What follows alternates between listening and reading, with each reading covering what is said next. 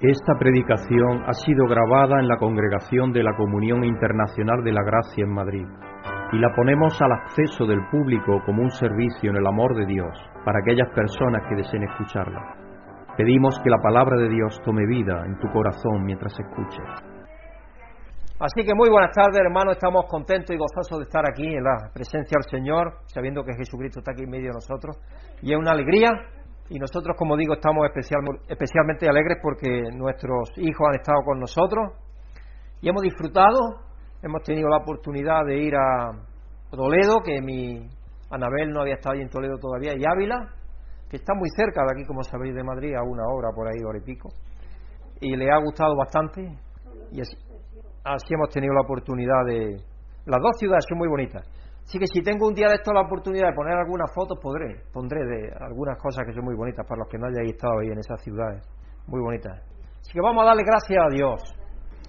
Amoroso Dios, Señor, venimos delante de ti como congregación, Señor, a darte gracias porque tú te mereces toda la alabanza, todo el honor y toda la gloria, Señor.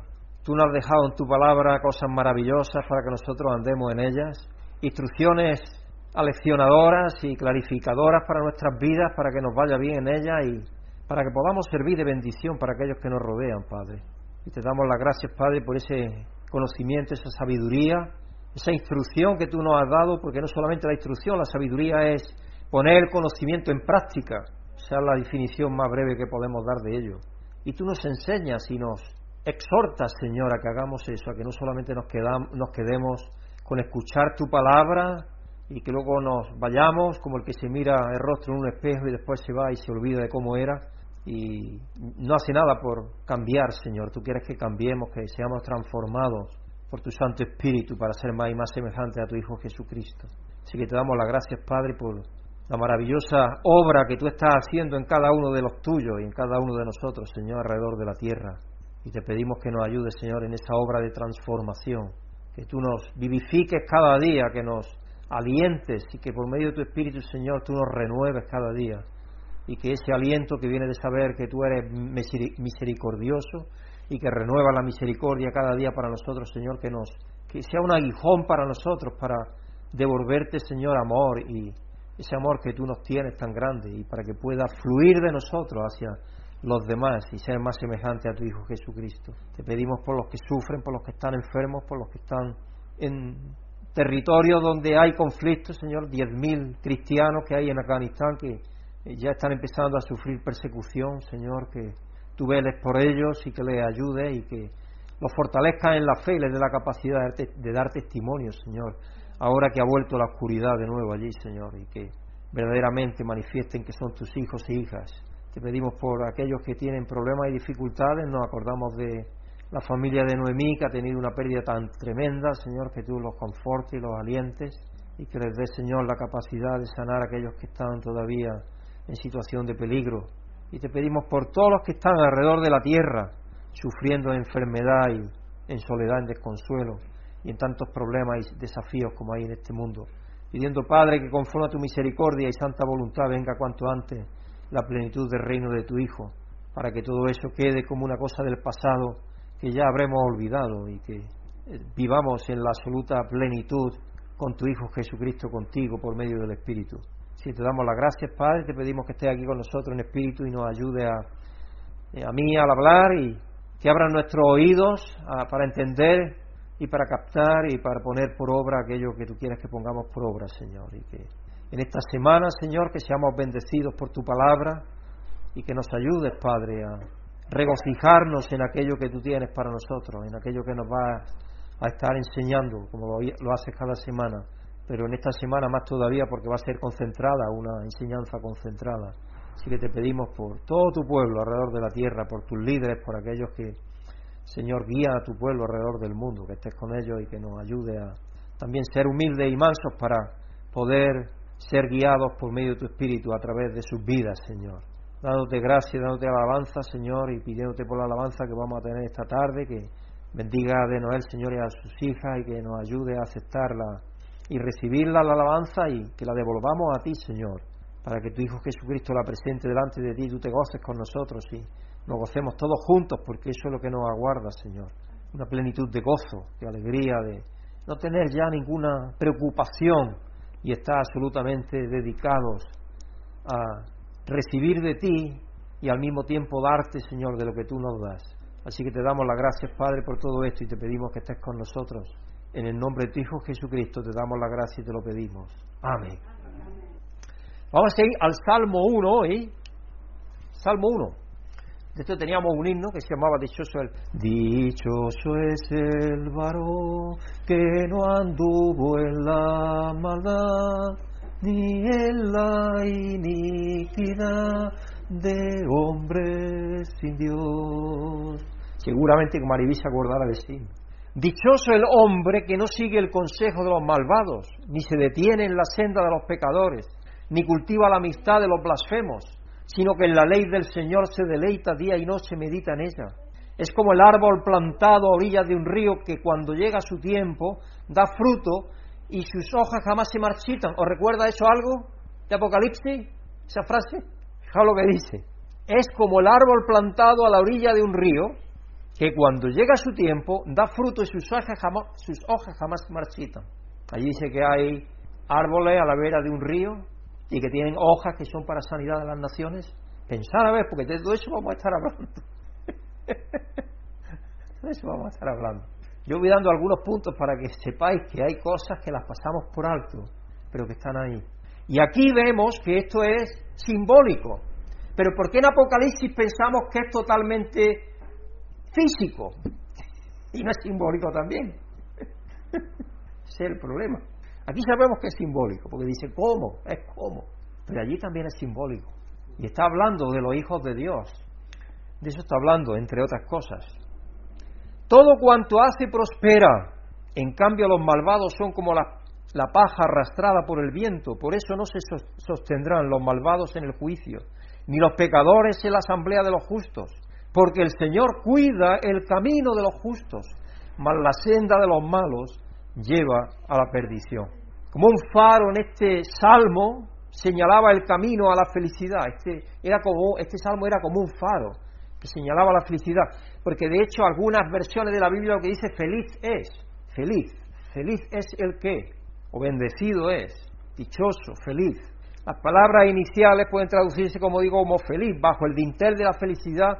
Entramos en el templo de la alabanza, entramos gozosos y alegres a alabar a Dios como se supone que entraba el pueblo de Israel cuando subía a Jerusalén, cada vez que subía a Jerusalén, después de haber estado caminando días y días y días, llegaba lleno de gozo y alegría también de barro y de sudor y de todo eso, pero llenaba lleno de gozo, de alegría, porque sabía que estaba allí en la presencia de Dios todavía en el primer templo, cuando así lo hacía, y luego ya pues sabía que había estado la presencia de Dios allí, ya no estaba desgraciadamente con el templo segundo, pero sabían que estaban siendo reunidos en el nombre de Dios y eso los animaba y les daba ánimo.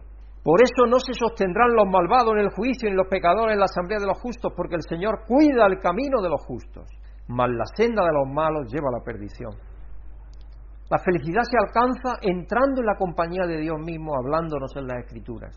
Cuán feliz es saber que Dios nos conoce y nos ama, y que somos como árboles plantados a las orillas de un río, que da fruto a su tiempo. Y sabemos que las aguas son el Espíritu Santo, porque eso es lo que habló Jesucristo. De su interior correrán ríos de agua viva, dice allí en Juan 7, refiriéndose al Espíritu Santo que habían de recibir. Nos aclara el apóstol Juan. Y eso es lo que vemos luego en Apocalipsis también.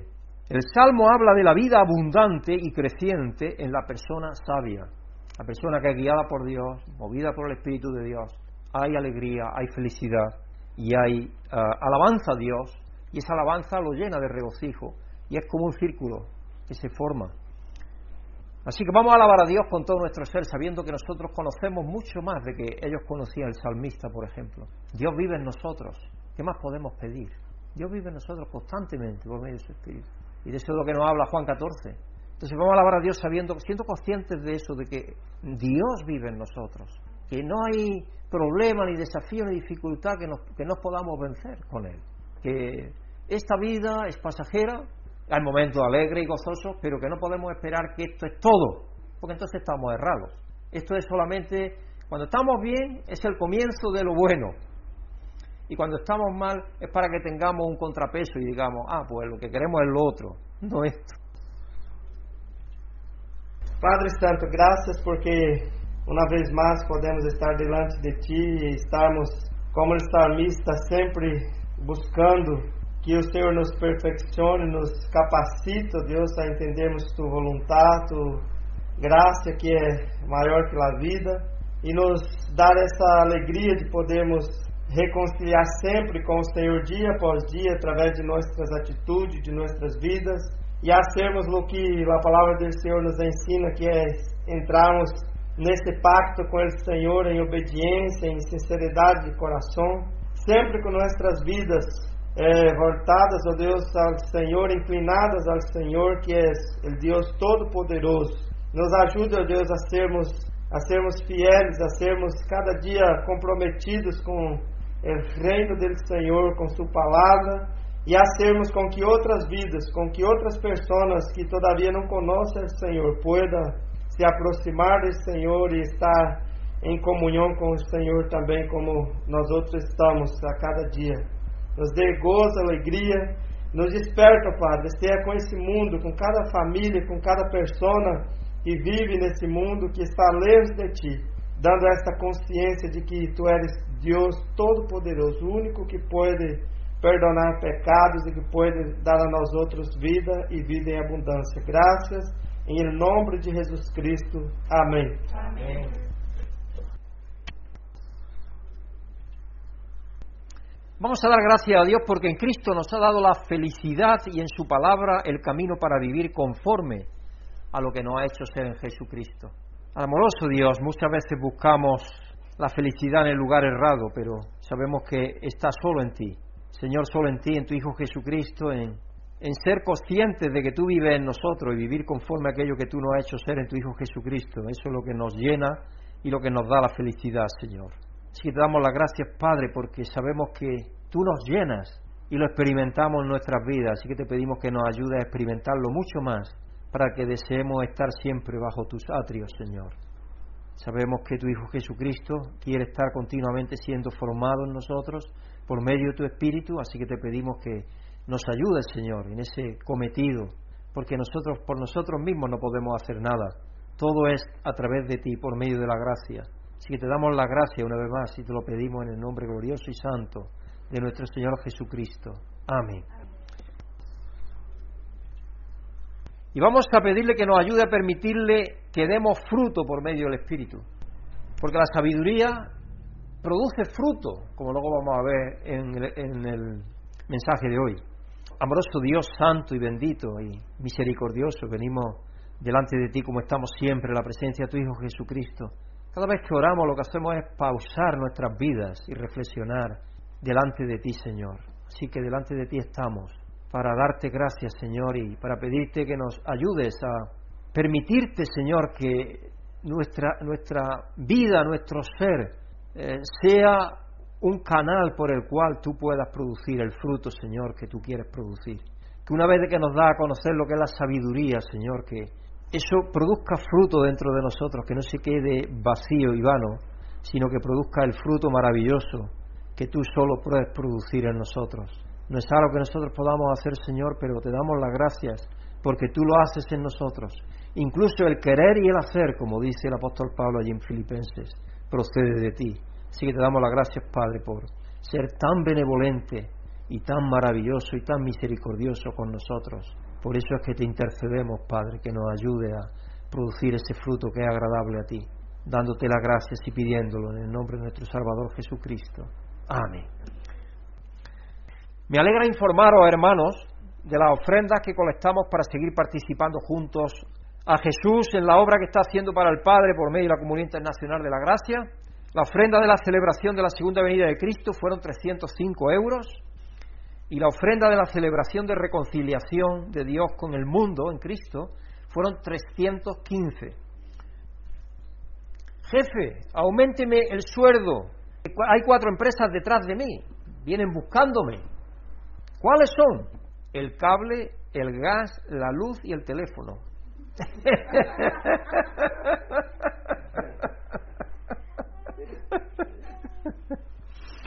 Un limón le pregunta a una manzana, un limón le pregunta a una manzana, ¿hace mucho tiempo que espera?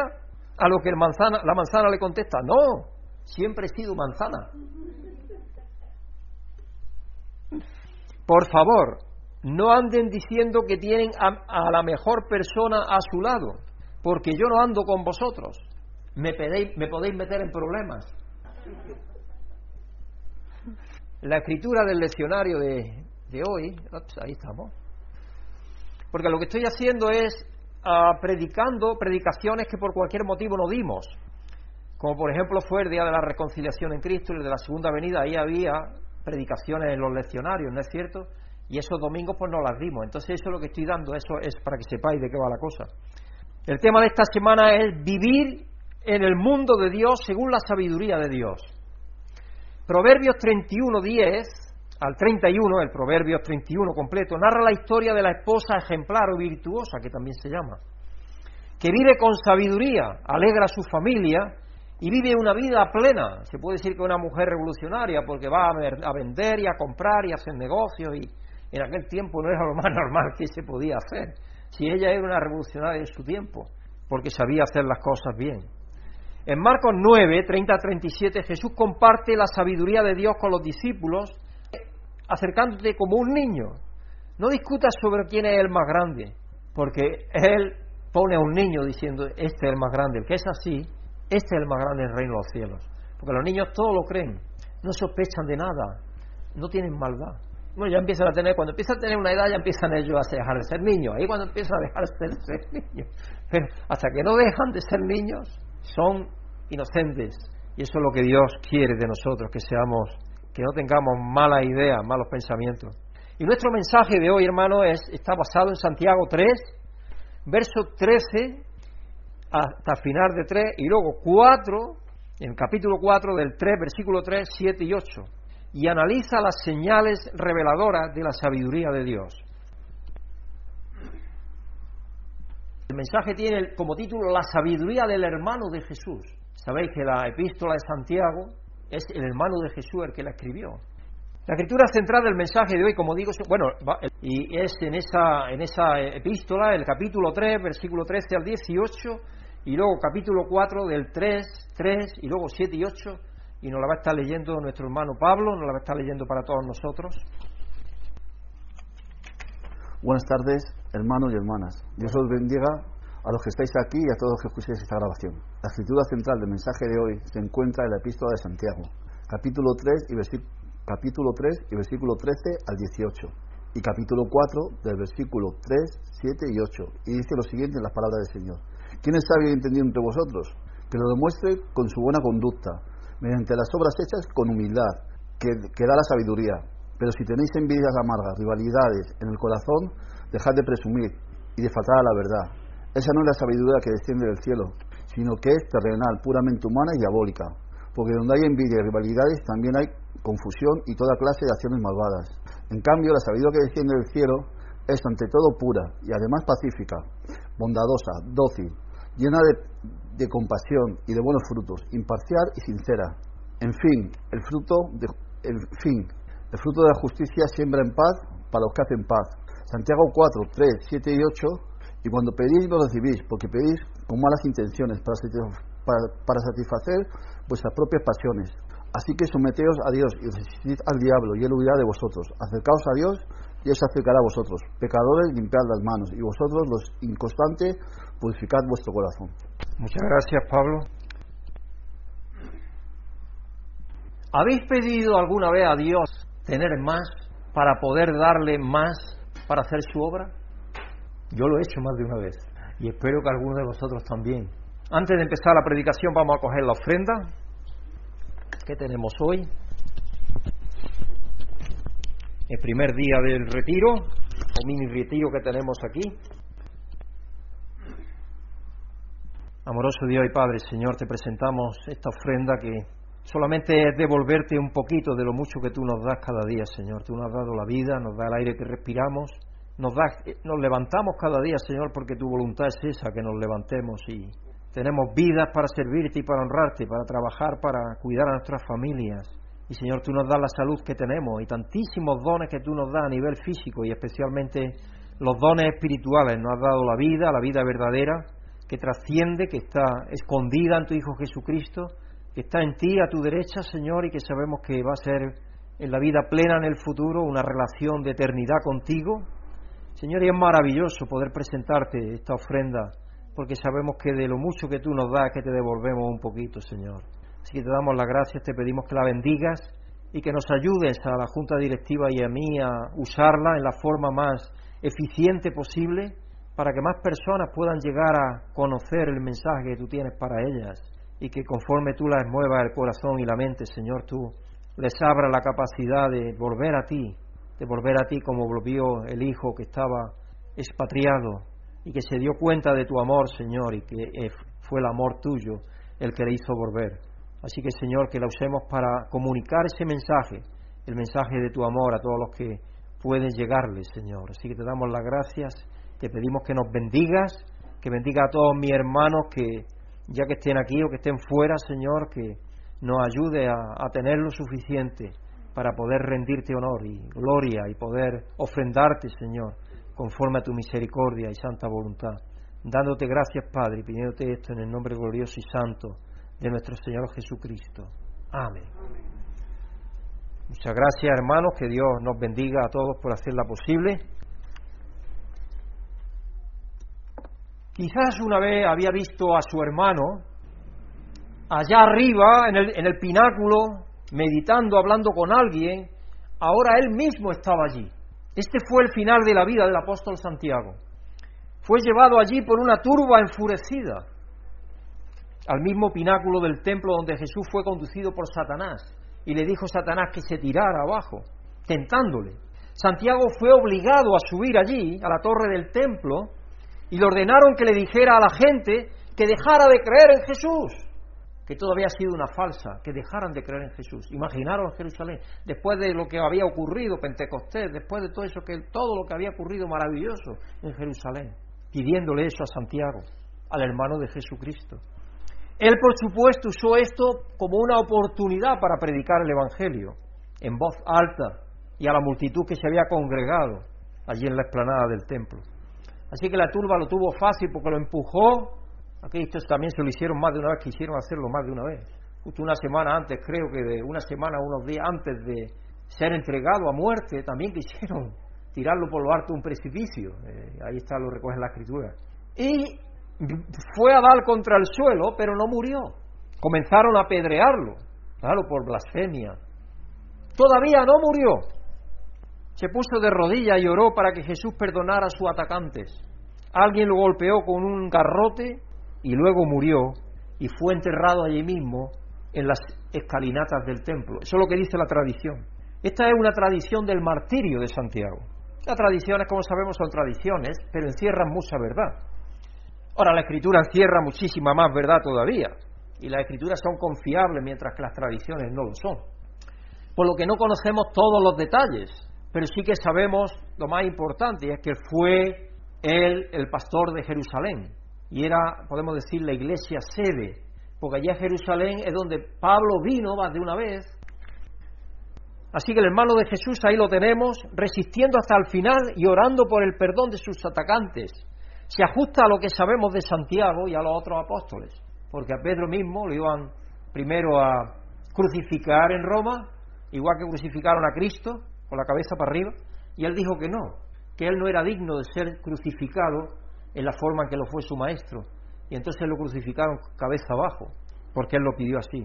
La iglesia de Jerusalén fue una iglesia bastante asediada y atribulada. A pesar de su renuncia a iniciar a dar bienvenida a los creyentes gentiles, porque al principio eran muy judaizantes, estaban en Jerusalén. La mayoría de la iglesia que estaba allí eran judíos cristianos, se habían convertido del judaísmo al cristianismo. Estaban todos circuncidados, todos guardaban los sábados, las leyes dietarias, Todas las cosas que se hacían en el Antiguo Testamento, todavía creían ellos que se debía de guardar eso. Entonces, cuando venían los gentiles allí a Jerusalén, claro, ellos no guardaban nada de eso porque Pablo no estaba enseñando nada de eso. Entonces, eso trajo bastante discordia. ¿Y sabía lo que ayudó a limar esas discordias? A coger aquí. Cuando vino un hambre tremenda, que vino más de una vez. Las iglesias que estaban fuera, los gentiles, de Roma, de Corinto, de diferentes lugares, de, Capadocia, de diferentes lugares, de, Macedonia especialmente, que eran muy dadivosos, traían recursos Pablo recogió más de, más de una vez, aparece ahí en la Biblia cogiendo recursos, para traerlo a los hermanos en Jerusalén, porque tenían hambre, no tenían lo necesario. Quizás porque le habían hecho el vacío también todo alrededor. Y si pescaban no podían vender los peces. Y nadie les daba trabajo, porque eran cristianos. Dentro del mundo judío eran totalmente gentiles para ellos. Habían renunciado a su fe judía. Entonces nadie quería nada con ellos. Y eso fue lo que empezó a reconciliar a los hermanos judeo-cristianos de Jerusalén con el resto de los hermanos gentiles en el mundo gentil. Que los gentiles de fuera fueron, reaccionaron por medio del amor de Dios a suplir las necesidades que tenían ellos. Podéis leer, por ejemplo, en Romanos 15 y otras cartas de Pablo donde habla de esas realidades. Sí que tenían algunas necesidades críticas y a menudo estaban en tensión con sus vecinos judíos. Como muestran los detalles de esta historia del martirio, Santiago era fuerte, estaba centrado en Cristo, tenía la sabiduría de conectar la fe verdadera y las acciones. Porque una cosa es saber lo que se sabe y lo que se tiene que hacer y otra cosa es hacerla. Él es una persona íntegra y lo destaca a lo largo de su breve carta. Por eso es que hace tanto énfasis en cosas que a veces son difíciles de entender y que los indoctos, como dice Pedro, a veces tuercen a veces tuercen, torcían los indoctos esas partes porque eh, aparentemente es como si volviese, en algunas partes cuando te la lees como si volviese a defender la ley, pero no lo que está él defendiendo, él está defendiendo la ley de la libertad. Si os leéis la carta entera, veis que lo que defiende la ley de la libertad, la ley de Cristo, la ley de Cristo. La inicia con dos temas con todos podemos que todos podamos relacionarlos, la carta el peligro de mostrar favoritismo, que ya consideramos en el mensaje de ayer, y la domesticación de la lengua, que veremos el próximo martes. Ahí estaré predicando y grabándolo en casa. Es interesante que comience con pecados universales, aceptables, que conocemos toda la gente, que toda la gente quizás cometemos. No se lanza directamente a hablar del asesinato o la fornicación. El público al que se dirige Santiago son personas comunes que luchan con pecados cotidianos en una palabra nosotros. Él se dirige a las personas normales, como nosotros. En aquel tiempo eran los que vivían en Jerusalén y el resto del mundo cristiano, y hoy somos nosotros los que vivimos en cualquier parte siendo cristianos. En los capítulos 3 y 4 profundizan este tema de la sabiduría y ve la sabiduría divina como el lugar del que surge la acción correcta. Sí, Para actuar correctamente tienes que tener el conocimiento correcto, pero aplicarlo correctamente y eso te va a llevar a la acción correcta. Esos son tres pasos que hay. Porque conocimiento puede tener gente, mi hijo Samuel y yo estábamos hablando acerca de grandes pensadores que hay ahora, por lo menos parece que son grandes, ateos, son ah, estudiosos de las escrituras, teólogos, pero que son ateos ¿Para qué les vale el conocimiento que tienen? De nada, absolutamente nada. Es increíble. Sin embargo, conocen bastante, pero son ateos. No tienen, no tienen sabiduría. Tienen conocimiento, pero tienen sabiduría. La sabiduría es aplicar el conocimiento que se tiene. Y si estamos hablando del conocimiento de Dios, aplicar a lo que Dios dice en su palabra. Y eso te lleva a actuar con sabiduría. Actuar con sabiduría. Así que esos pasos son importantes cuando se tiene la capacidad de conocer, aplicar ese conocimiento y actuar sobre él. Esa es la forma en la cual Dios quiere que nos conduzcamos en la vida. Compara la sabiduría celestial con su copia barata y terrenal. Para Santiago la sabiduría significa vivir la vida de una forma en la que Dios la hizo, vivir de acuerdo con lo que Dios nos ha hecho ser en Cristo. A mí esta frase me la oiré repetir, repetir, pero esa es la realidad. Dios quiere que vivamos conforme Él nos ha hecho en Cristo. Eso es lo que Él quiere. Y eso significa conformarnos a la imagen de su Hijo Jesucristo. Vivir de acuerdo a aquello que Dios nos ha hecho ser en Jesucristo. Despojarnos. Por eso yo ponía el ejemplo el otro día de David en el, eh, en el mármol, ¿no? que le sobraba. Y eh, lo escuché hace dos días en televisión, el mismo ejemplo. Digo, hombre, mira, usamos ese mismo ejemplo. Así que veamos tres cosas, hermanos, que Santiago nos enseña sobre la sabiduría la sabiduría de lo alto, la sabiduría de lo alto. Y esas tres cosas es que la sabiduría viene de la paz, viene de la paz. Llega con amabilidad y trae plenitud. Es decir, tú no puedes llegar a tener sabiduría si no tienes paz primero. Y, eso es lo que pasa. Estar aturullado, se dice la persona, estás aturullado, estás haciendo cosas aturullado. ¿Por qué? Porque no tienes paz. Cuando tú no, estás, cuando tú no tienes paz, la sabiduría Está ausente prácticamente de eso. No tomes decisiones en caliente, que decimos también, ¿no? Eh, pues esa es la primera cosa. Viene de la paz. Santiago 3.18. Ahí lo tenemos ahí, estaba ahí ya, Santiago 3.18, creo que lo tenemos ahí. En fin, el fruto de la justicia se siembra en paz para los que hacen la paz. No es ningún secreto que vivimos en tiempos llenos de ruido, desde la alarma que nos despierta hasta el ruido blanco fabricado que necesitamos para dormir, porque alguien necesita tener un ruido ahí de fondo, una música o lo que sea para dormir. Yo no, yo cuando caigo, créeme que si yo tengo cuatro horas para dormir, voy a dormir. Pero es curioso este teléfono, que me lo regaló mi hijo Samuel, a Brígida uno igual, para que entre los dos sepamos cómo manejar, sumando los esfuerzos de los dos. y a veces no lo sabemos. Yo no sé por qué, yo le pongo una hora, por ejemplo, de llamada para despertarme y el hijo de su madre me llama 15 minutos antes. 15 minutos antes me dice que me va a llamar. Pero yo es que no quiero eso. Entonces yo digo, ah, yo no sé para qué hace eso. Yo quiero que me llame a la hora que he puesto el despertador. Y todavía no he dado con el truco. se, me, se, me, olvidó decirle a Samuel cómo es que eso se soluciona, porque supongo que tendrá una solución, supongo. Porque si no es que, si no el teléfono ha tomado él ya el poder. Porque si yo le digo que me despierte a las 7, no sé por qué me despierta a las 7 menos cuarto. O esta mañana concretamente creo que me despertó a las 6 y media, pero yo quería despertarme a las 7.45 creo que era, porque íbamos antes me parece. Me despertó a, a las 6, a las 6 y cuarto me despertó, pero yo quería despertarme a las 6 y media. Más hora hay que poner, ah, hay que ponerlo más tarde, eso es hacerle truco, ahí, ahí, ahí. Eso es, hacerle truco, hacerle truco. hay que callar el teléfono. Eso es lo que hay que hacer. Así que, eh, más que en cualquier otra época de la historia, nuestro centro de paz está repleto de sonidos. Es muy difícil tener nuestra mente en paz, en silencio, en quietud. Es difícil. Una observación de un artículo reciente sobre el ruido de nuestra era moderna dice lo siguiente. Los científicos definen el ruido como un sonido no deseado, y el nivel de su ruido de fondo de las actividades humanas se ha duplicado aproximadamente cada tres décadas. Cada tres décadas tenemos más ruidos, superando el crecimiento de la población. Yo recuerdo que cuando vinimos de Chile, Brígida y yo, paramos al, Hotel Mediodía. Y ahí en el Hotel Mediodía, yo no sé si seguirá igual, pero hay un hotelito ahí que se llama Hotel Mediodía. Es un hotelito, un hostal, de las estrellas creo que es muy malo. Y ahí hacía un calor tremendo, no había aire acondicionado ni nada. Por la noche no podías dormir nada. Pero sí había, ahí había, ahí había una subida que se llamaba el Calestri, yo no sé si os acordáis de eso, que eso luego lo cambiaron y todo eso. Y había ahí unas, unas para coger el agua, había una, unos hierros de esos puestos, una canaleta de esas ahí, para unos hierros de esos que se ponen. Y eso cada vez que pasaba un coche, ¡clacacán! Se escuchaba ¡clacacán! Y eso toda la noche así, yo, nosotros no podíamos dormir ya. Y con el calor, Veníamos del frío de Chile, porque veníamos del hemisferio sur, que era invierno, pero era un invierno. Veníamos al cambio del calor. Brígida embarazada de cinco meses. Así que al final, los cinco o seis días de estar ahí, Brígida me dice, Pedro, yo me voy para el pueblo. Cuando tú encuentres casa, encuentres piso donde vivir, yo me vengo. Así que yo me clavé de rodillas una vez más y le dije, Señor, tenemos que encontrar casa, que si no, Brígida se me va.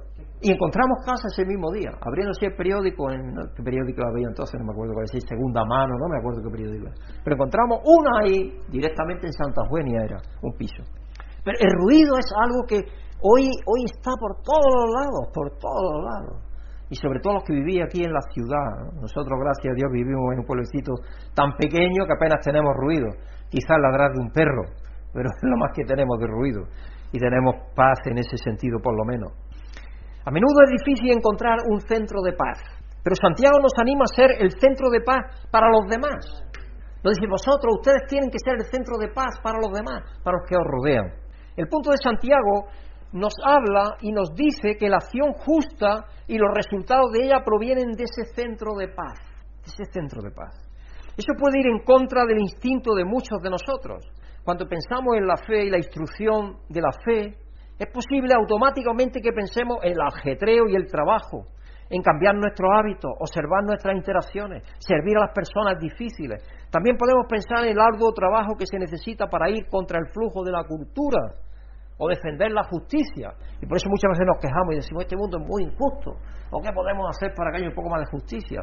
Y hay cristianos que se dedican pues, a incendiar clínicas, o que se dedican a, también a hacer mal, porque se dedican a, hacer abortos. Pero ellos creen que lo que tienen que hacer es quemar las clínicas. Eso no es paz. Sin embargo, Santiago nos dice que nosotros nos convirtamos en paz, en un centro de paz. A través de Jesucristo sabemos que es posible. Nosotros no podemos.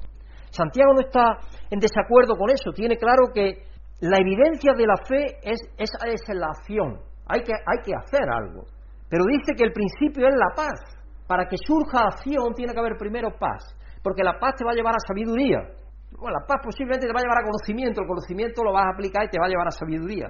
Y ahora el conocimiento con sabiduría te va a llevar a la acción, la acción conforme a Dios, conforme a Dios. Y muchas veces queremos ahorrarnos esos pasos y andamos aturdidos y no y no tomamos las decisiones conforme a esos pasos que Dios nos dice que es como tenemos que hacerlo.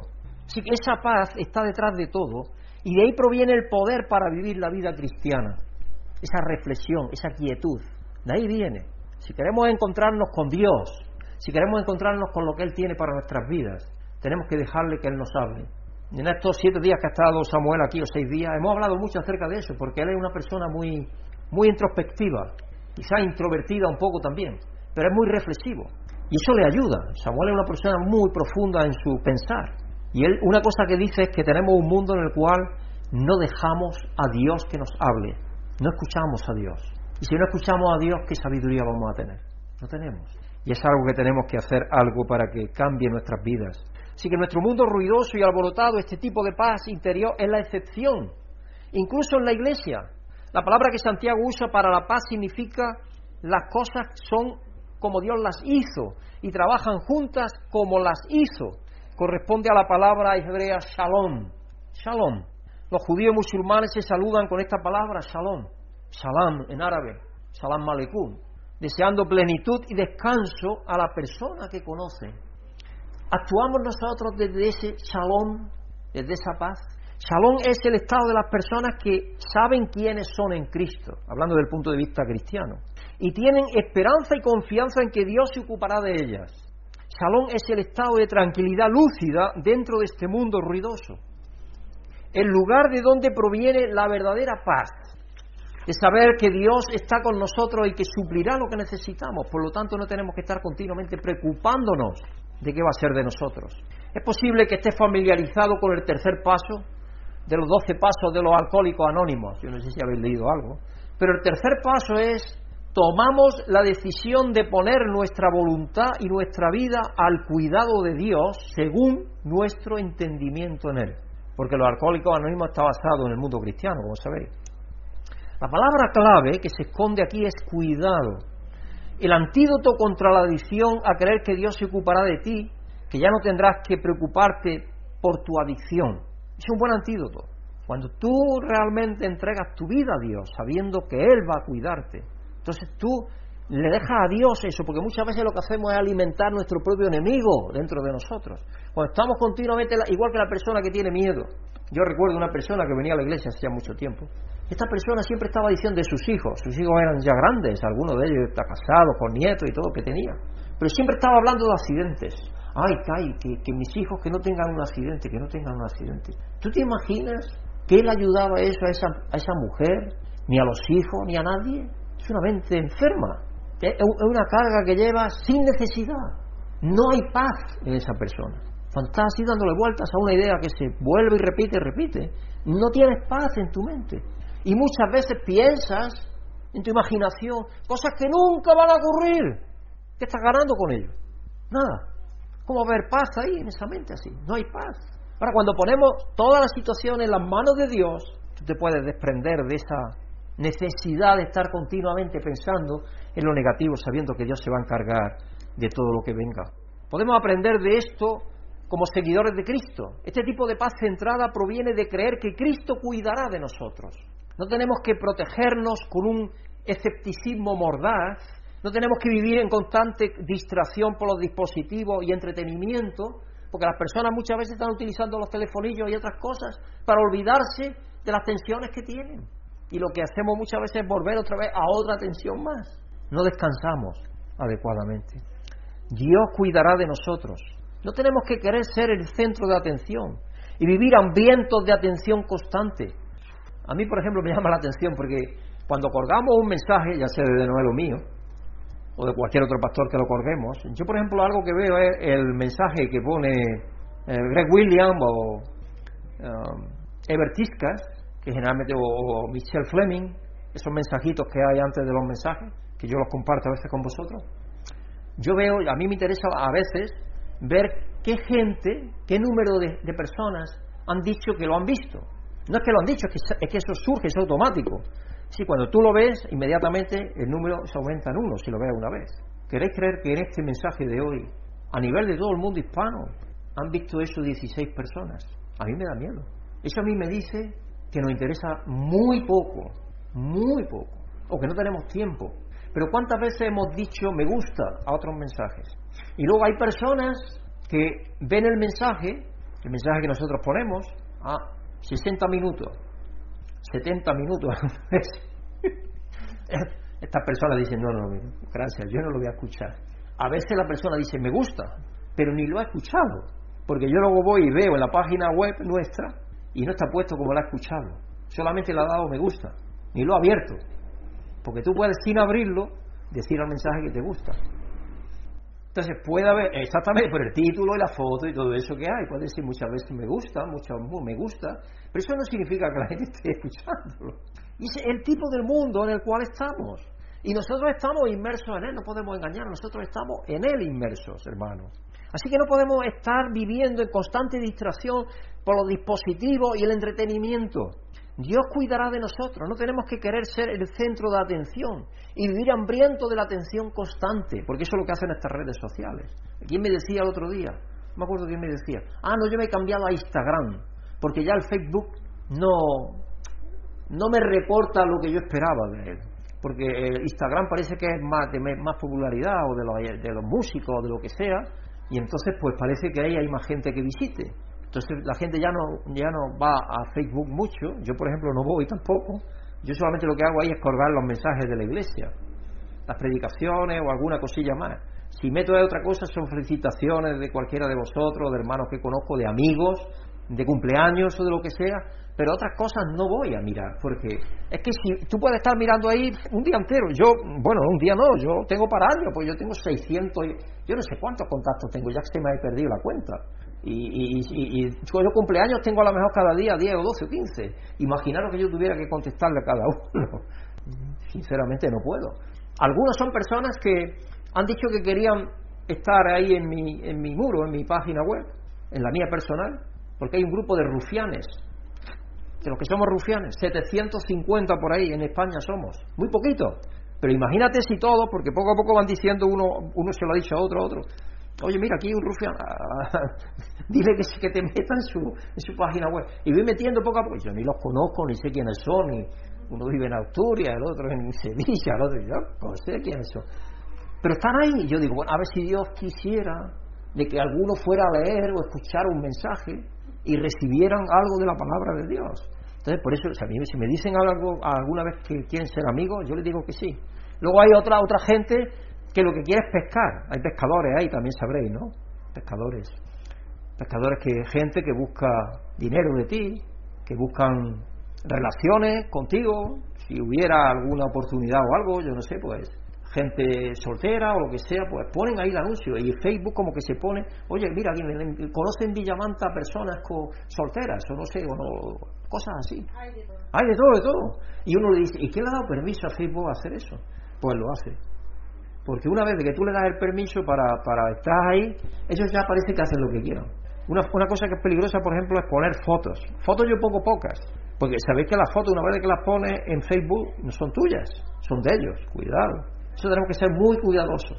Yo todavía recibo mensajes diciéndome, felicita a John Hartford. Y John Hartford hace ya 6, 7, 8, 10 años que murió. Todavía tiene la página de Facebook funcionando. Y parece ser que tiene que pasar por un trámite eh, eh, largo, sabiendo las, las, contraseñas y todas esas cosas para poder darla de baja, que no es tan fácil. Sí, sí, exactamente. Ah, Dios nos ama, somos sus hijos e hijas, pertenecemos a la realeza. ¿Qué más podemos pedir? De esta paz sembramos la semilla cuyo fruto es la justicia. Versículo 18.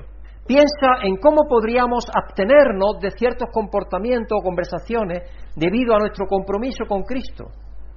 ¿Lo hacemos con tono de juicio o con la fantasía de mostrar nuestra justicia? ¿O lo hacemos como fruto de shalom, cuando nosotros estamos viendo a otras personas? ¿Cómo las vemos? El hermano de Jesús nos muestra que la sabiduría de lo alto comienza y termina con paz, con paz. Es decir, tenemos que tener paz en nuestras mentes para que podamos recibir el conocimiento de Dios, para que ese conocimiento de Dios nos lleve a la sabiduría que es aplicarlo, y ahora fruto de aplicar ese conocimiento se produce paz. Produce paz. Llega con amabilidad, la segunda cosa, llega con amabilidad. Las personas verdaderamente fuertes comparten libremente su fuerza, pero no pierden el tiempo mostrándola. Si alguna vez has tenido el privilegio de pasar tiempo con algunos grandes santos, la fe es posible que te sorprendas con lo amables y humildes que son en sus interacciones. Personas que son grandes predicadores, que han hecho una obra tremenda de predicación y sin embargo la humildad que tienen. A mí, por ejemplo, una vez cada vez que tenía la oportunidad, cuando venía Luis Palau aquí, como tenía una columna en la revista nuestra, de Plain Truth, pues teníamos una cierta relación. Y yo me quedaba asombrado de lo sencillo que era ese hombre, después de haber predicado tantísimo, como había, a millones y millones como había predicado. ¿Por qué? Porque no están anunciando su fuerza y sus credenciales cada vez que entran a una habitación. Dejan que sus modales y acciones hablen por sí mismos. Las acciones, lo que han hecho, eso va por delante de sus palabras, porque no hay nada más convincente que las acciones. Por eso es que el, evangelismo más efectivo que podemos hacer es dejar que el amor de Dios cambie las vidas de aquellos que tenemos a nuestro alrededor. Eso es lo primero que tenemos que hacer. Luego eso nos va a dar derecho a hablar a esas personas, a hablarles. Así que las personas que anuncian su fuerza constantemente suelen ser una compañía que cansa. Persona que repite continuamente, yo esto, yo lo otro, yo esto, yo lo otro. Cállate ya, por favor, ya, lo sé, ya lo sé. Santiago 3:17. En cambio, la sabiduría que desciende del cielo es ante todo pura y además pacífica, bondadosa, dócil, llena de compasión y de buenos frutos, imparcial y sincera. Así que la sabiduría del cielo llega con amabilidad. Esta palabra la usa Santiago y está traducida como equitativa, justa, amable, razonable. Llegamos con amabilidad ¿Se ha dejado alguien recientemente, de, se ha quejado alguien de que los cristianos somos demasiado razonables cuando llegamos a la escena? Eso sería bueno que nos dijeran, bueno, este cristiano ni pincha ni corta, en el sentido de no hace ruido, no me lo interpretéis, en el sentido de no, no, me va, no me va a pegar, no me va a pegar, Pedro no me va a pegar. Ahora, otra cosa es que se puedan aprovechar de Pedro.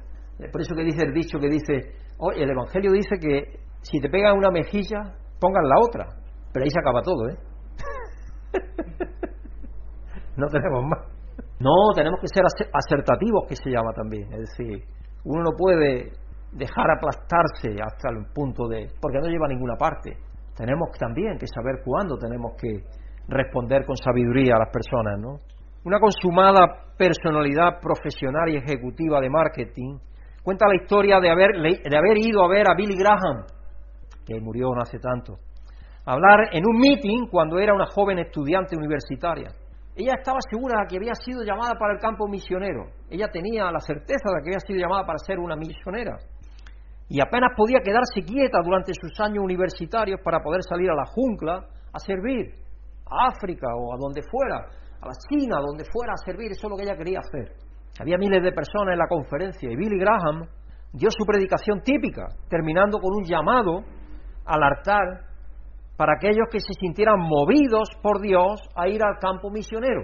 Y esta joven permaneció clavada en su asiento mientras todos sus amigos avanzaban. No tenía ni idea de por qué se mantenía allí quieta, sin dar el paso que tenía que dar. Pero así estaba la cosa. Ella creía, estaba confundida transitoriamente o lo que sea, o estaba ofuscada en su mente, o estaba confusa o indecisa, cuando la multitud se filtró, el propio Billy Graham la saludó con la mano y le pidió que se acercara y hablara con él. Desconcertada por la invitación, se acercó a hablar con él y dijo que estaba seguro de que ella sería la primera en subir al frente para el llamado al altar. Y yo cuando te vi, pensé que tú ibas a ser la primera, porque te he visto cómo te movías, cómo ponías atención por cualquier cosa. Y él le dijo eso. Dijo que la había estado observando mientras predicaba, a miles de personas, por cierto, y pensó que ella daría el salto para dar a conocer su llamada al campo misionero. Dijo que no tenía idea de qué la mantenía sentada y luego Graham conversó con ella durante diez minutos, como si se conocieran desde hace años. Cientos de otras personas competían por la atención del predicador, pero él habló con una estudiante universitaria perdida durante un momento de suspensión, escuchando sus preocupaciones, porque ella tenía problemas, dificultades, lo que sea, y eso la estaba ella dividiendo su mente. Entonces no, no dio la decisión porque no tenía su mente en aquello que tenía que estar. Él la animó y le dijo, ¿sabes? No tienes que ir a un país extranjero para marcar la diferencia. Puedo decir al hablar contigo que tocarás vidas en tu comunidad y en tu vida laboral. Eso es lo que le dijo. No tienes que irte lejos. Tú trabajando vas a poder tocar vidas. Recuerdo que una persona muy joven que yo bauticé hace unos años en Mallorca, estando en ese retiro, una persona muy inquieta, está ahora en Australia, yo no sé, viaja por Australia, Nueva Zelanda, por muchos sitios. Una persona que es ah, doctora en esto de los animales, veterinaria. Y yo le dije, tú eres un catalizador. Y efectivamente así es. Digo, donde quiera que tú vayas, tú vas a poder ser el catalizador que muevas el cotarro para poner la atención de la gente hacia Cristo, llevar la gente a la atención de Cristo. Y creo que lo está haciendo bastante bien. Y agradezco a Dios que así sea, porque creo que así es como Dios quiere que sea. Así que Él la animó diciendo estas palabras. Tú no importa que no te tengas que ir, tú no, importa, no importa que te no te tienes que ir. Donde quiera que tú estés, en tu círculo, las personas que te conocen, tú ahí puedes hacer la diferencia. Esto fue en 1976 después de que Graham viajara por el mundo muchas veces, escribiera los libros más vendidos y asesorara a presidentes y a la realeza, este no era Billy recién comenzada su carrera como pastor o como predicador. La dulzura de este momento es impactante. Graham se tomó el tiempo para hablar y escuchar a una estudiante universitaria confundida. Nos faltan estos ejemplos en nuestras vidas y en la vida de otras personas piadosas. Eso es lo que nos falta hoy también. Nos faltan esos ejemplos. La amabilidad con la que se movía en el mundo muestra a alguien que a pesar del increíble ajetreo, presión, porque él tenía presión tremenda, estaba yendo de un lado para otro, como todos estos predicadores grandes, ¿no? Que están, la agenda de ellos está siempre muy apretada. Pero sin embargo tuvo ese tiempo para dedicárselo a esa muchacha. Así que estaba presente y disponible para alguien que necesitaba su atención. En lugar de la serenidad y la severidad por la que podrían pensar que deberíamos ser conocidos, Santiago nos llama a ser cálidos, amables, reales en nuestras interacciones. Este fue un sacerdote, Felipe Neri, yo no sé si habéis leído alguna vez de él, lo sabéis, ¿eh? pero Felipe Neri, también creo que la Iglesia Católica lo considera santo, me parece, si no estoy mal equivocado. Fue un sacerdote del siglo XVI y misionero para los pobres en Roma era conocido por muchos grandes logros espirituales, entre los que destacaban su gran sentido del humor. Era una persona que tenía sentido del humor. Y eso, eso atrae a la gente. Así que no estéis siempre con las caras largas. A mí me gusta siempre hacerle a mi esposa alguna cosa, alguna trastada así pequeña. Ella es una persona bastante más seria que yo, como la conocé. Ah, no seas, no seas bobo. Pero tenemos que disfrutar, aunque sea un segundo, relajarnos porque bueno, eso ya nos va a preparar para algo hermoso. Así que tenemos que aprender también a relajarnos. Sabía acoger porque había sido acogido por Cristo. La sabiduría celestial entonces proviene de la paz y llega con amabilidad. Pero es que trae plenitud, trae plenitud. Permitidme volver al principio de la carta de Santiago, por un momento. Santiago 1.4. Y la constancia debe llevar a feliz término la obra, para que seáis perfectos e íntegros sin que os falte nada. La constancia en bien hacer. La palabra que Santiago usa para perfecto describe una plenitud o integridad. Una persona que es completamente íntegra con su fe, valores y acciones, no alguien que nunca comete errores. Errores cometemos todos, pero yo le llamo ser consecuentes, es lo que hoy diríamos más, ser consecuentes. Yo recuerdo que mi padre me enseñó algo que cuando yo ya Dios me llamó, lo traje como un valor a mi vida cristiana, y es el honor. Cuando uno da una palabra, Yo por lo menos cuando doy una palabra pretendo cumplirla por todos los medios. Y me duele, por ejemplo, cuando no puedo cumplirla. Entonces tengo que sacrificar un poco. Yo di la palabra de honor de que estaría esos días, pero esa palabra de honor no ha podido ser cumplida. Y el siguiente sábado resulta que cuando me mandó Larisa la información de su boda, ya con las tarjetas y todo hechas, no era la boda a principios de septiembre, era al final. Entonces, por eso que tampoco podemos estar aquí el, el sábado próximo. Y por eso es el cambio. Pero yo creo que merece la pena ser dóciles en ese sentido, ¿veis? Y eso no quebranta el honor de ninguna de las maneras. Y espero que no os sintáis mal por eso, de ninguna forma tampoco. ¿sabes? Y aparte también tuve otra cosa más que se, se planeó, también, también. Mis hijos iban a venir, nuestros hijos iban a venir a principio del mes, pero no han venido a principio, a medias. Cuando yo también tenía previsto terminar la revista, hacer una serie de cosas que tenía yo previsto, yo tenía planificado todo eso, ¿no? Y entonces estoy hasta aquí, porque la revista todavía no la he acabado, tengo, me falta mi carta personal, por eso es que no es fácil, tenemos que también ser fuertes, pero al mismo tiempo ser amables, y la amabilidad tiene que estar por encima de aquello que nos hace a veces creer que somos fuertes. Somos fuertes siendo amables, a veces somos fuertes siendo amables, quebrando de nuestra razón. Ahí somos fuertes, porque manifestamos el amor de Dios, es ser tolerantes, ser amables, ser bondadosos. Así que permitirme, como digo, ya le hemos leído, la constancia debe llevar a feliz término la obra para que seáis perfectos e íntegros sin que os falte nada. Esa integridad tiene que ver con eso, con el honor, con la palabra. Y Santiago usa la palabra perfecto, describe una plenitud o integridad, eso lo escribe. Una persona que es completamente íntegra en su fe. Valores y acciones, no, no alguien que nunca comete errores. Podemos cometer errores, podemos cometerlos. Pero lo importante es que esos errores no derrumban nuestra integridad en la fe.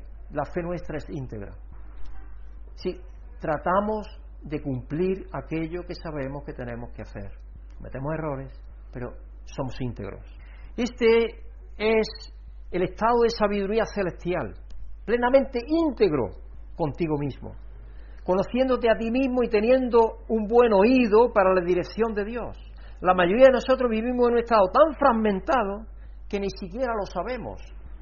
Es que fragmentado yo me refiero a que no no tenemos un momento en el cual centramos nuestra atención solo y exclusivamente en una cosa. Tenemos 20 cosas en la cabeza y de esa manera es muy difícil escuchar a Dios, escucharle en la forma que Él quiere que le escuchemos.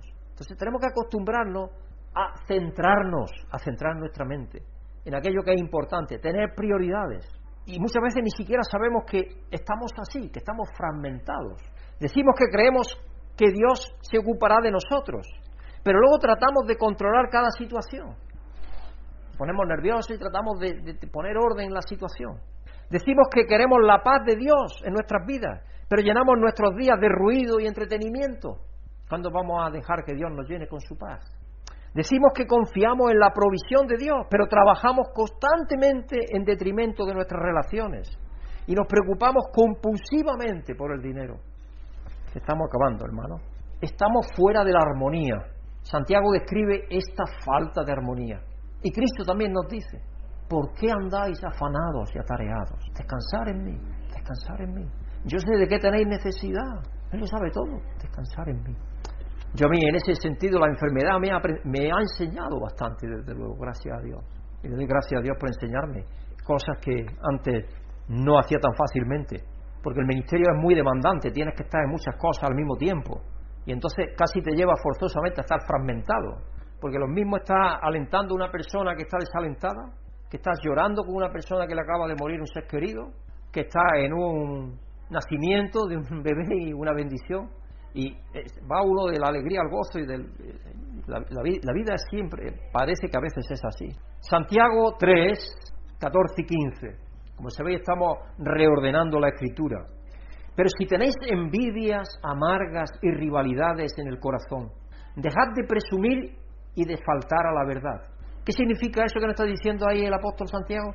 Que no tenemos integridad. Cuando tenemos esa situación no tenemos integridad. Si tenemos envidia y rivalidad en el corazón, dejar de presumir y de faltar a la verdad. Esta no, esta no es la sabiduría que desciende del cielo, sino que es terrenal, puramente humana y diabólica.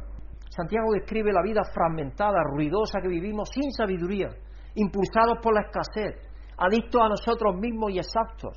Nos llama al alivio de esto, volviendo a centrarnos en la vida de plenitud que Dios nos da, volviendo a la vida de Dios, volviendo a la vida de Dios. Y nos da el camino para recibirla. Santiago 4, 7 al 8 dice, así que someteos a Dios, lo primero, resistid al diablo y él huirá de vosotros. Una vez vino un señor aquí, que yo os comenté, que decía que era Gabriel, el arcángel Gabriel, estaba el hombre. Y yo le estuve comentando escrituras de estas, viendo a ver cómo estaba, ¿no? Y el hombre no, el hombre lo que buscaba es que yo le confirmara las palabras que él decía. Para eso vino aquí. Y yo le decía, pero tú tienes carne, ¿no? Te toca y tienes carne, ¿no? Dice, sí, sí. Digo, entonces, ¿cómo va a ser el arcángel Gabriel? Los ángeles no tienen carne. Porque yo trataba por todos los medios de ir. También estuve presionando con el mundo espiritual, a ver si tenía algún problema de espíritu y nada. No, era una persona que se había creído, se había repetido esa mentira tantas veces que lo que tenía un problema psicológico. ¿Qué un problema? Problema psicológico tenía. Este problema de creerse la mentira, llegar a creerse la propia mentira de sí mismo, lo que él se había contado. Entonces lo que busca es a gente que le confirme que está en la verdad, que eso es verdad, en vez de buscar salir de esa situación. Pero lamentable así pasa a veces, lamentablemente, lamentablemente. Y aquí el apóstol Santiago nos dice claramente lo que tenemos que hacer. Así que someteos a Dios, resistid al diablo y él huirá de vosotros. Acercaos a Dios y él se acercará a vosotros. De hecho, como dice el apóstol Pablo allí, le dijo a los, cretenses en, Grecia, allí en Atenas, Dios no está lejos de nosotros, en él nos movemos, existimos y somos. Él lo que está diciendo es que nos acerquemos, ¿eh? porque somos nosotros los que nos alejamos de Él. Él no se aleja de nosotros. Pecadores, limpiad las manos, vosotros los inconstantes purificar vuestro corazón. Y ahí cuando habla de los inconstantes está hablando de eso, de la fragmentación. Cuando no somos constantes en lo que hay que hacer, constantes. Yo, por ejemplo, al español, y soy español, y, lo lamento, pues mis hermanos españoles, pero tenemos que conocernos a nosotros mismos. Yo pienso que nosotros, los españoles, porque a veces no nos echamos piropos de ese tipo, pero yo quiero echarlo. Los españoles somos a veces heroicos. Si tú pasas por un incendio, y escucha a un niño gritar adentro y eres capaz de meterte ahí dentro. Pero luego, es muy raro el español, por ejemplo, que diga, oye, yo voy a apoyar a esta institución tenazmente, mes a mes o año a año, lo que sea. Poquísimos. Somos heroicos, de momento. Cuando vemos el problema, actuamos y vamos y socorremos, sí. Pero luego, cuando hay una necesidad que es constante, y hay muchísimas necesidades que sabemos que son constantes, desgraciadamente, en el mundo, eso no es tan fácil de que esté ahí nuestra ayuda. No es tan fácil. Y a eso te está refiriendo, a, esto, a todo esto se está refiriendo Pablo. Vosotros los inconstantes, purificar vuestro corazón. Purificar vuestro corazón conforme a Dios, porque Dios es constante. Dios no cambia. Dios siempre nos sostiene. Siempre, siempre. Sométete a Dios. Deja que Él cuide de ti en lugar de tratar de gobernar tu vida tú mismo. Donde hay plenitud de integridad, donde hay paz, ahí está Dios. Dios te va a llevar te va a imbuir en la paz, te va a sumergir en la paz, porque Él es paz, Él es shalom por encima de todo. La sabiduría del cielo viene de la paz. La paz es un punto de partida y la energía, la sabiduría celestial. Llega con la amabilidad, como en la historia de Billy Graham. Los santos verdaderamente poderosos son conocidos por su gentileza, su humildad. Trae plenitud. Jesús nos lleva de un estado fragmentado a un estado verdadero en el que estamos en armonía con nosotros mismos y con los demás, porque entramos a estar en armonía con Él primero que nada. Y entonces podemos reflejar esa armonía y hacer partícipes de esa armonía a todos los que nos rodean. Primero tenemos que estar con en armonía con Dios. Santiago incluso en sus momentos finales mostró esta sabiduría bien centrada, fue tenaz, fuerte y fiel mientras mostraba su paz y oraba por el perdón de sus asesinos mientras dejaba esta vida. ¿Cuántas veces nosotros, siendo ofendidos o lo que sea, queremos responder? Tenemos que aprender a ser humildes, a no responder, a decirle a Dios, Señor, en tus manos dejo esta situación. Pon paz en la mente, en el corazón de esta persona que me quiere ofender o que me quiere atacar o que quiere el mal para mí. Porque cuando hacemos eso, no estamos siendo débiles, estamos siendo fuertes en realidad. Fuertes con el poder de Dios, con la sabiduría de Dios, con el conocimiento de Dios porque lo que tenemos es dominio propio, que es lo más difícil que pueda haber. Y ese dominio no lo da Dios. Dominio en nuestra mente, en nuestro corazón y en nuestras manos, en nuestras acciones y en nuestros pensamientos. Y en eso somos fuertísimos. Y esa fuerza es la que Dios quiere que tengamos como piedras vivas en su templo. Que Dios nos permita ser instrumentos de su paz, hermanos y hermanas, para todos los que pone en nuestro camino. Permitamos que como piedras vivas en su templo espiritual, el agua de su espíritu, que es su amor y paz, fluya de nosotros para bendecir a los que hay a nuestro alrededor. Acordaros, leer al final de Apocalipsis que dice que sale un río de aguas vivas, que es para bendición de las naciones. Pensar en eso un poco, ir conectando cosas que os voy diciendo, porque todo eso tiene conexión con el mensaje que voy a dar, los dos mensajes que voy a dar el día final. Así que Dios nos bendiga, nos ayude a, beber en la paz y la sabiduría y en el conocimiento de Dios, porque eso nos va a hacer ser mejores cristianos, mejores ciudadanos y mejores cristianos, por supuesto, y también mejores padres y mejores esposos. Todo eso nos va a hacer siempre que estemos dispuestos a crecer en sabiduría, que es crecer en el conocimiento de Dios, beber en la paz de Dios, para crecer en el conocimiento, una vez que crecemos en conocimiento, poder aplicarlo y traer sabiduría, y esa sabiduría nos lleva otra vez a la paz, porque, porque nos lleva otra vez a tener más paz todavía. Es como un círculo. Así que que Dios nos bendiga a todos, hermanos, y que nos vaya muy bien. Vamos a pedirle en esta tarde a de Noel que venga aquí a, a despedirnos en oración. Padre Santo, graças por podermos compreender sempre que Tu eres o único Deus Todo-Poderoso e que sabe de cada uma de nossas necessidades, nossos temores e medos e por isso venimos delante de Ti clamar Sua misericórdia sobre nossas vidas para que podamos sempre estar coberto por esta dádiva do Senhor, por esta graça soberana do Senhor sobre nossas vidas. Graça que nos permite caminharmos com paz, com alegria, com esta convicção de que estamos sendo perfeccionados a cada dia para nos tornarmos perfeitos e a sermos melhor sua vontade e podermos contagiar outras pessoas com o amor do Senhor para que o mundo seja transformado e seja resgatado também por el Senhor. Graças com o perdão de nossos pecados, em nome de Jesus. Amém.